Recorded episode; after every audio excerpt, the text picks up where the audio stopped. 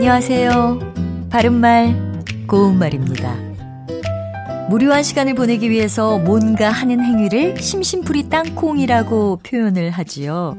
아, 특별히 할 일도 없고 심심할 때 땅콩을 집어먹으면서 시간을 보낸다는 데서 나온 말이라 생각됩니다. 심심풀이는 심심함을 잊고 시간을 보내기 위해 어떤 일을 함 또는 그런 일을 뜻하는 우리 고유어 표현인데요. 심심파적이라고도 합니다. 심심파적에서 파적은 깨트릴 파자에 고요할 적자를 쓰는 한자어입니다. 이 두 표현 모두 뒤에 조사 로나 뭐뭐으로를 붙여서 심심풀이로 그린 그림이라든지 심심파적으로 하는 농담 이렇게 말합니다.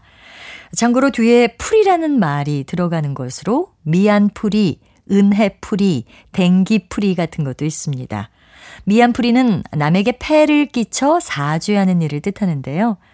어, 나는 그녀에게 지난 일에 대한 미안풀이로 식사 대접을 했어. 이렇게 말할 수 있습니다. 그리고 은혜풀이는 남에게서 받은 은혜를 갚는 일을 뜻합니다. 또 댕기풀이는 예전에 관례를 지낸 사람이 친구들에게 한턱 내는 일을 말하는데요. 여기서 관례는 남자가 성년에 이르면 어른이 된다는 의미로 상투를 틀고 갓을 쓰게 하던 의례를 가리킵니다. 바른말 고운말 아나운서 변희영이었습니다.